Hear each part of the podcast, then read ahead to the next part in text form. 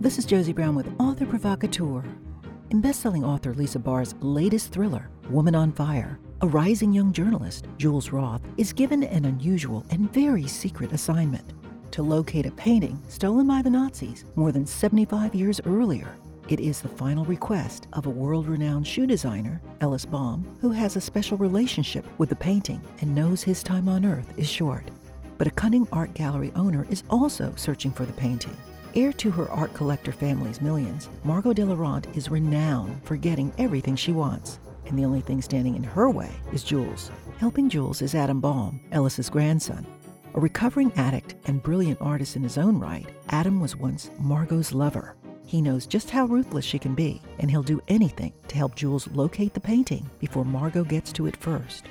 A thrilling tale of secrets, love, and sacrifice, Woman on Fire illuminates the destructive cruelty of war and greed and the triumphant power of beauty and love. Today, Lisa and I discuss how much of this tale is also a part of her history as an art lover, a novelist, and the grandchild of a Holocaust survivor. So I'm sure it must be a total thrill to yet again put something out there that is a page turner that people love.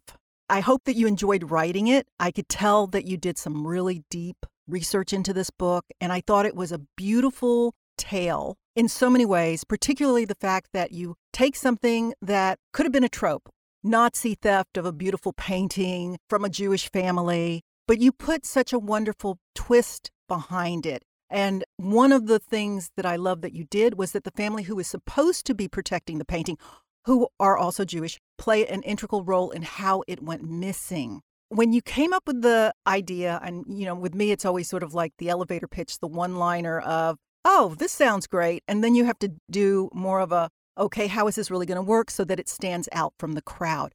How did the premise come to you, and how did you know it was going to blossom the way that it did? Okay, so First of all, great question. So, my background, I was a journalist for about 25, 28 years and a reporter in the Middle East and covered some heavy duty stuff.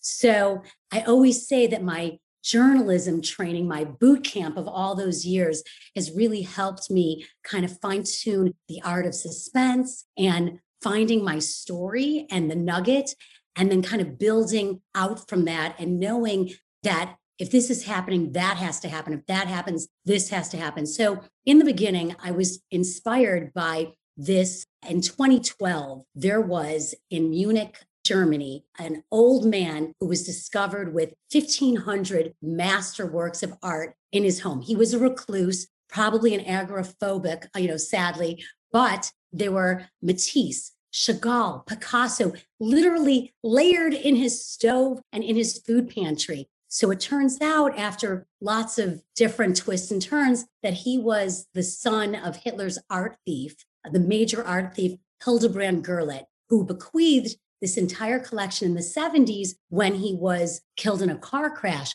So this son, who was an art dealer himself, you know, here and there, but he held on to this whole treasure trove, many stolen works of art. So when I read that, that journalist side of me, I could literally feel the prickles on my skin, my blood moving through me. And I, I knew I had my story. And it was just, how was I going to present it? So I thought, what if I had this ruthless art dealer who was going to steal this treasure trove? So is it a crime if you steal from a robber? You know, that type of thing. And so I, without giving away any spoilers, the book starts there. And from there, I really tried to develop all the people who would have an interest in this painting. And I've done a lot of research on stolen art for my very first novel. You know, I researched for four years on my debut novel, which was Fugitive Colors. So I had a good base. And from there, the characters, everything else started to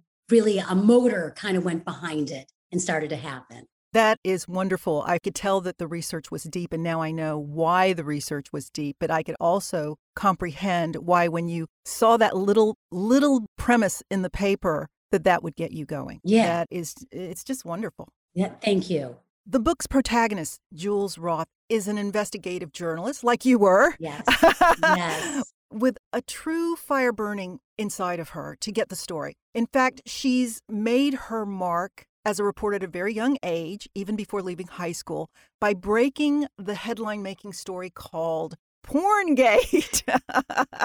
How did you come up with the idea for that to be her pitch to work with her journalistic hero, the gruff, seen it all Chicago Chronicle editor, Dan Mansfield? Okay, so truth be told, that is my story. In high school, I was used as bait to break a sex porn ring. And we did it in high school. And it was, you know, a big deal at that time. And I was interning for a state senator and they asked me, and this was happening. And so I did that. And it was scary and exciting. So I decided, you know, Jules Roth is 24 years old and she has a lot of me before I became old and crusty and jaded. You know, she had a lot of my before kids, you know, I would take on any story, you know, nothing mattered but the truth. And I was going to get there. And, you know, I didn't see it as a life risk. I was just, you know, tunnel vision to, you know, get the right story and get to expose, you know, bad things that were going on. And so I really decided I, you know, it was COVID, it was dark, it was lockdown, that I really wanted to go back there to that time in my life. So that's how she began to develop. And then I decided is kind of her deep background would be this porn gate. You know, in my situation, there weren't, you know, senators and governors and all these people who were arrested, but there were arrests. And I just decided that this would be a great segue to get her into the door of Dan Mansfield, as you say, the reporter who's seen it all, done it all, you know, been there, done that, and connect with her. I also felt it was timely considering the Jeffrey Epstein story that's been out, you know, a couple of years. And then, of course, with uh, his cohort, Ghislaine, yes. also getting on trial. I think it timed it perfectly for your book. Thank you. yeah. Well, you know, interestingly, before everything exploded with Epstein, I was going to base my main character on her. So Margot de Laurent has a lot of, you know, Ghislaine Maxwell's background, sort of the poor little rich girl who grew up and all the damage that went on there. Um, you know, so there were pieces of that that I was inspired for Margot, no question. Yeah, Margot de Laurent, boy, I tell you, she had my skin crawling. I, I loved writing her though. Oh, I was going to ask you. I, I kept thinking, you know, Lisa, the depths that you came up with that made her totally reprehensible. Like where did that come from? you know, I think if you could ask writers if they have sort of an evil character and they have sort of the good character where Jules is good. She's not perfect. She is, you know, things, but I think you would find that most of us love writing the evil character. It's fun, it's freeing. You can go dark, you can deep dive. But I thought while I was writing her, you know, it'd be very easy to go all out evil. But I really did want to show where she had a lot of pain and a lot of damage and a lot of loneliness in her life, which kind of that's how she formed into this. I think a lot of it was sort of born with these qualities, but at the same time, I think she was triggered in big ways. Yeah, I think you hit it right on the head. Um, you could see there's a part of her that wants to be a good person, yeah. but knows that she cannot be a good person. She has sort of like this missing element, and I think it's the sociopathic tendency yeah that apparently, you know, I mean, that could have been genetic, who knows, because you can see little traces of that in the people that came before her. Yes. But she sort of is the culmination of all the things that she doesn't want to be because her own mentor, her grandfather, was, he kind of skirted the line, but he did it in an honorable way. Yeah. And I think that piece with her grandfather, you hit it on the nose. That was like her saving grace. If she was going to be doing any good, it was with him in mind because he was the only one who really loved her and nurtured her and saw her. So if there was a vulnerable piece to her, it would be her grandfather. And having her as vulnerable as she is made her more realistic. Not everybody is black and white right. in real life. And her living in the ideal, hopefully, of her grandfather, which was her goal, even though she knew she would never accomplish it. But he was always in the back of her mind what would he say about this? What would he do about this? What would he think of me doing this? Mm-hmm. I felt that that added a whole kind of layer of her that made her three dimensional versus two dimensional. Thank you. I, I know I'm a big believer, and I guess because I have my grandmother's voice in my head, but those voices in your head are so powerful. They really are. They are. They are. Um, there is also a ticking clock in Woman on Fire, and it's with Ellis Baum, whose mother was the painter's model. She was the artist's muse, and he has reason to fear that he may die before reclaiming the work of art. I thought the idea for his company, a billion dollar designer women's shoe company called Annika Baum, was brilliant. What role did you want it to play in the plot, and how did you see it as defining him? Well, I think the restitution of art has been such a traumatic thing for so many of the the heirs to the survivors.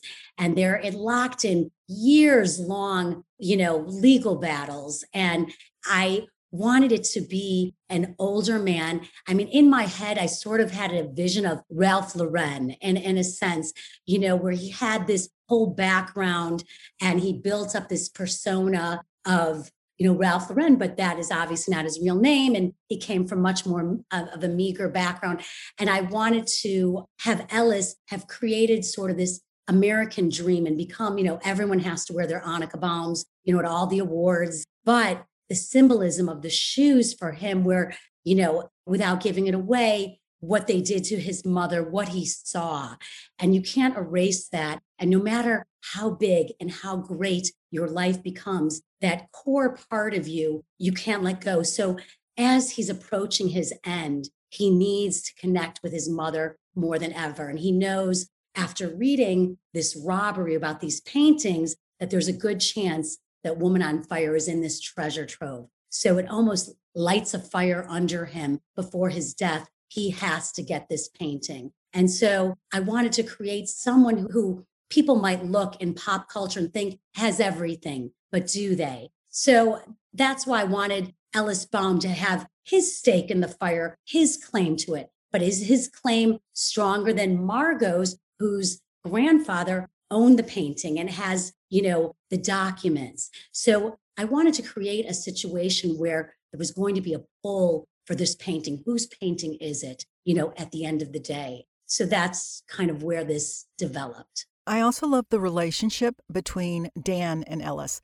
The history they share gives the two men a strong bond from their vulnerabilities. When you think through your plots, are your characters' traits already decided, or do you sometime come to it later and then you layer it back in? You know, first of all, I just want to get back to one thing you said. You know, I love it when someone is interviewing me and I feel like they saw it and just seeing the the vulnerabilities between the two men. You know, if you could see the chills on my arm, they're there.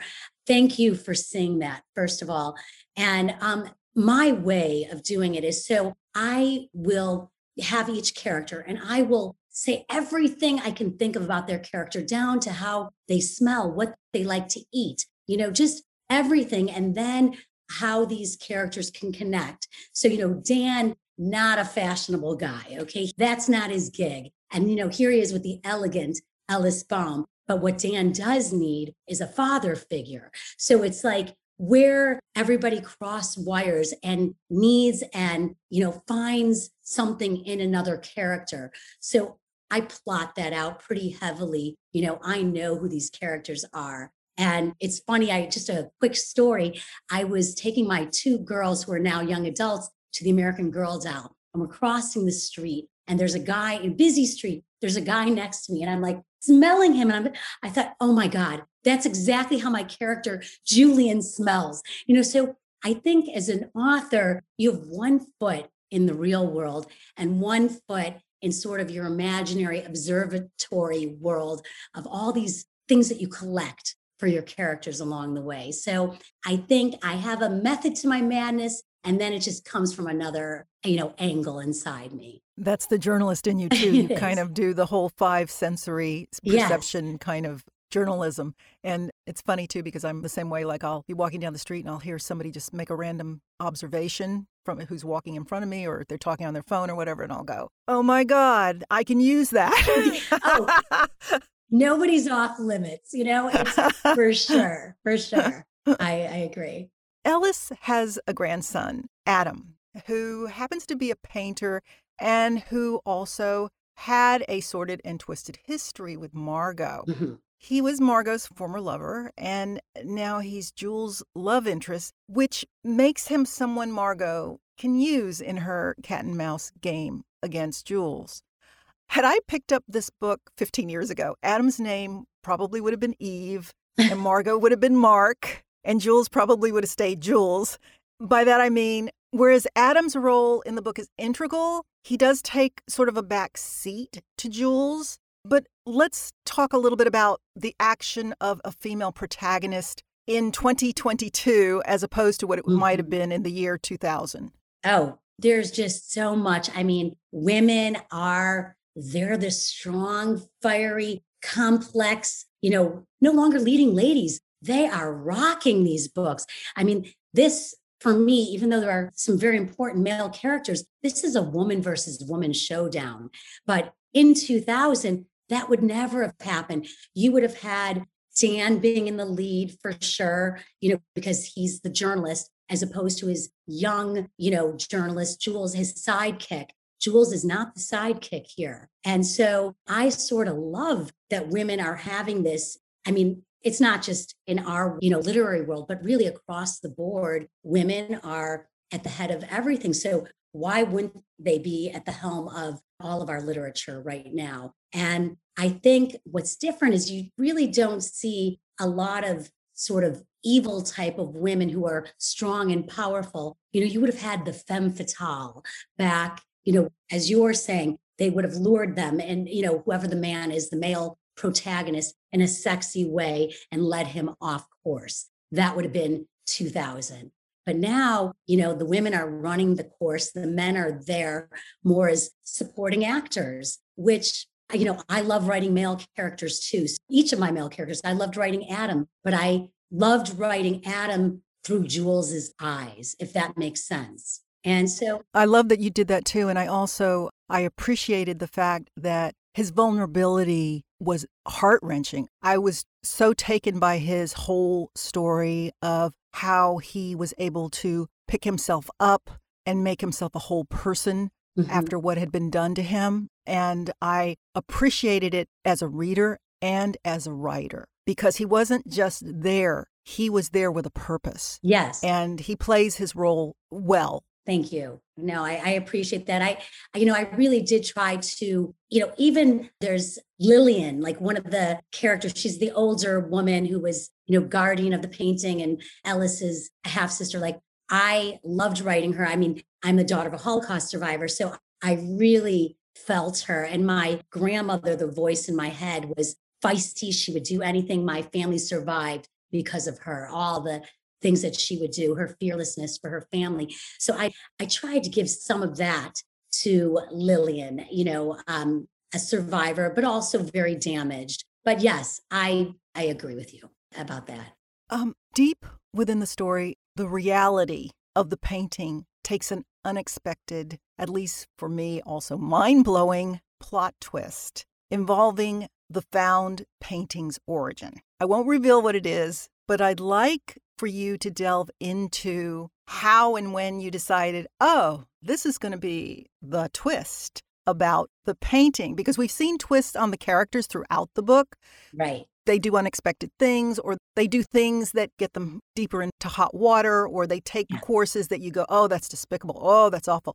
But for the painting to have a twist too, I thought was brilliant. Um, the way I looked at the painting is that Woman on Fire, that's the painting, was just as much of a character as everyone else in the book. So I wasn't just going to let her sit there looking pretty. Like she had to have a purpose. She, you know, aside from it being you know, the muse who the muse is, but I wanted the painting to have its stories, its twists and turns, because, you know, especially if you have somehow survived the Holocaust, whether you were a work of art, so many amazing paintings and artwork were burned and destroyed. But if you happen to survive, your history is just as twisted as a character who would have survived those very traumatic circumstances. So it would have to be something extraordinary. So that's why I wanted to give the painting its own little story as well and the twists and turns as it related to each of the characters. I love the way you look at in this case, the object itself, the painting as a character, that it had to have its own life, its own story, and you sprinkled that in throughout the book. You didn't just like lay it all in at the beginning or do it as, you know, the end of the book. You mm-hmm. kind of like pinpointed where you were going to let the reader know some bit of the painting and how it related back to everyone else in the plot. Because everybody has had a reason for this painting to be so important to them, including Jules, who knew nothing about it and had to do her own, as a reporter, her own research as to how this happened to so many paintings during the Holocaust, happened to so many families torn apart during the Holocaust. She yeah. wasn't a part of that. It wasn't a part of her background. But at the same time, just her being a part of this story, the journalistic story, and trying to bring it to the forefront not just to impress Dan, but because it became part of her soul. And not just because of her relationship with Adam, but because it became part of her soul. Yes, I agree. And, you know, for me, I think when you kind of add in history that there's truth to the history. You know, I like when people take away something from the book. They learn something, you know, but not where it's pounded over your head, but sort of through osmosis. So for me, it was very important that this painting represented the 650,000 works of art that were stolen, confiscated, looted, and that sometimes giant numbers, almost too big to comprehend. But when you watch the journey of one, one particular painting, you can really understand the bigger picture as well. And so that's what I wanted to get across like that this really happened. And, you know, this is one painting, but imagine the journey of all those works of art and what happened. They each had their own stories. And the other thing was very important for me to convey, you know, although there were many artworks that were not expressionist, they were from different genres of art that were stolen. Expressionism, which began in Germany, really is not about the subject, but how the painting makes you feel. That's what it is. And so that was so important that how this painting, this woman on fire, made each of these characters feel. And that was another layer of this book that I wanted to convey. Not only did you do that, but you gave life to the 650,000 other missing paintings. Oh, Okay, I'm going to tear up here because I'm a I'm a mush ball on top of everything. So, all right, you you got me. Well, I think you got the reader this time. So, I want to commend you on a beautiful, beautiful book that is all heart, soul, history, and oh, feelings, wow. feelings, and you've captured it beautifully. Oh, thank you, thank you so much. Woman on Fire is in bookstores now. This is Josie Brown with Author Provocateur.